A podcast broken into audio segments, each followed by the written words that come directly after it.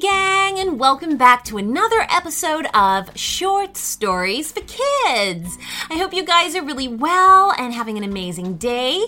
I'm Lucy, your host, and I'm here to read you amazing adventure pack stories every week. And if you're enjoying this show, guys, please do tell all your friends and family about it, and it will help the show to grow even more. So spread the word. Okay, so today's shout out goes to Cece, and Cece has asked for a story about a friendly ghost who becomes friends with a human. Oh, that's a really cool idea, Cece. We haven't had a ghost story yet, so this should be fun. We hope you enjoy the story, and let's go. Rosie was eight years old. Rosie's mom had a new job. So this meant that their family had to move to another town. For Rosie, the most exciting part about this was that she was going to get a new bedroom. Her dad had said she could have it decorated however she wanted it. And so, after much thought, Rosie had decided upon a rainforest theme with lots of leaves and parrots and monkeys. This had taken Rosie's dad by surprise. He had thought she was going to ask him to paint it pink. A whole rainforest design was going to be a lot harder. And so it was. One month after they'd moved into their new house, Rosie's bedroom still hadn't been decorated. It wasn't a dreadful bedroom, just plain white walls and not much else. But for Rosie, it just wasn't what she'd been hoping for. Whenever she tried to ask her dad when her room was going to be decorated, he never seemed to have the time to do it. Oh, I've got some plumbing that needs doing in the bathroom, he would say, or the hedge needs trimming in the garden, or these new tiles won't get on the kitchen wall by themselves, you know. Meanwhile, Rosie's mom was spending longer and longer hours at work, so much so that most days she had left the house before Rosie was awake and didn't come home until Rosie's bedtime. All the fun of moving house quickly wore off, and instead, Rosie felt disappointed, sad, and a little bit lonely. She tried to fill her days by playing with her toys, which often meant organizing a tea party for her doll, her cuddly unicorn, and a purple teddy bear called Jeremy. Jeremy was always a nuisance at tea parties because he never sat up properly and was forever toppling over. On this particular day, Rosie had spent five minutes trying to get Jeremy to sit up, and then was just leaving her bedroom to fill up the teapot with some water from the bathroom when Jeremy slumped over again.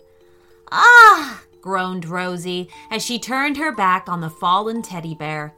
As she was returning with the full teapot, she decided that perhaps Jeremy wouldn't be invited anymore. She'd find someone else to join the tea party from amongst her toys. But as she stepped back into her bedroom, she was greeted with a strange sight. Jeremy was sat upright. Hmm, that's odd, she said. I'm quite sure you had fallen over, Jeremy. That night, there was a terrible storm outside with great big gusting winds. Rose's bedroom window was half open, and so the wind flapped her curtains while the noise of the gale kept her awake. At one point, she was so fed up with the racket that she wriggled down underneath her covers with her hands over her ears. When she eventually removed them, she could no longer hear the wind and thought the storm must have stopped. But when she popped her head out from the covers, she could still hear it. But the sound wasn't nearly as loud. And what's more, the curtains were now still. She hopped out of bed and checked her window. It wasn't half open anymore. Someone had closed it. The next morning at breakfast, she was pleased to see that her mum hadn't left for work yet and was enjoying a cup of black coffee made by her dad. Mom, did you shut one of my windows last night? Rosie asked. No, darling, said Rosie's mom. It wasn't open when I got home from work and looked in on you. You must have imagined it being open. Rosie looked at her dad. Jeremy fell over at my tea party, but when I came back in the room, he was sat up again. Did you stand him up, Daddy? Tea party? No, Pumpkin. I was busy in the garage all day yesterday. You must have imagined him falling over. But Rosie was sure she hadn't imagined either thing. Something was going on. She spent the rest of the morning playing in her room. But she wasn't just playing, she was also conducting an experiment. Firstly, she carried some clean socks to her drawer, making sure to drop one on the floor as she did so. Five minutes later, she checked the carpet and the sock was gone. She found it in the drawer. Then Rosie got her wooden building blocks out and pretended she couldn't build a tower. Every time she got above six blocks, she'd deliberately make a mess of it, causing the whole tower to come tumbling down. Eventually, she threw herself on the bed and pretended to cry on the pillow. By the time she looked up, the tower of blocks had been beautifully made, as tall as she was. Hmm, thought Rosie. She looked around the room, peered under the bed, checked in the closet. Nothing. Hello? said Rosie. Is somebody there? You can come out now. Rosie's eyes darted around the room and finally settled on the figure of a little girl in a pale dress in the corner. She looked incredibly shy, but more noticeable was the fact that she wasn't quite all there. In fact, you would say that she was positively see through. Are you a ghost? asked Rosie. The little girl nodded her head slowly. Would you like to have a tea party? Again, the little girl nodded with the hint of a smile.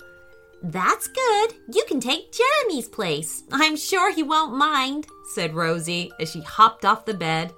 And so the two very different girls had a wonderful day together. And soon the little girl ghost was chatting away with Rosie.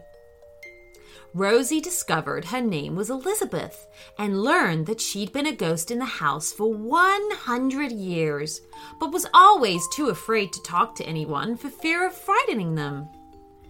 She was a nice girl, and so she did little things to help, pretending the families living in the house were her family too. When it was time for dinner that evening, Rosie was sad to go down, but delighted to find Elizabeth still there, hiding in her room when her dad put her to bed later. Elizabeth joined Rosie on her bed. Your dad's always busy, isn't he? said Elizabeth. Yeah, he is. I don't think I'll ever get my bedroom decorated like a rainforest, answered Rosie. Then why don't you and I do it? suggested Elizabeth. I've got really good at art over the last 100 years. And so, the next morning after breakfast, Rosie went into the garage and found the decorating equipment and various pots of paint. Her dad was already busy outside mending a rain pipe. Back in her bedroom, Rosie spread out a sheet upon the floor, found some of her books about rainforests to show Elizabeth what she wanted, and they got to work. That evening, Rosie's mom was back in time for dinner. And so it was both her mom and dad who took her up to bed that night. Can you imagine their faces when they saw the beautifully painted rainforest mural on the bedroom walls? Trees and plants and hanging vines, waterfalls and rocks and streams, parrots and toucans and hornbills, monkeys and jaguars, and snakes. But, but, but, said Rosie's dad. Was this always like this? asked Rose's mom. Weren't the walls white? No, said Rosie with a straight face. They've always been like this. You must have imagined them being white. And so Rosie's parents tucked her into bed, kissed her good night, and went downstairs, somewhat confused. And Rosie and Elizabeth fell about giggling. From that day on, they became the best of friends. The end.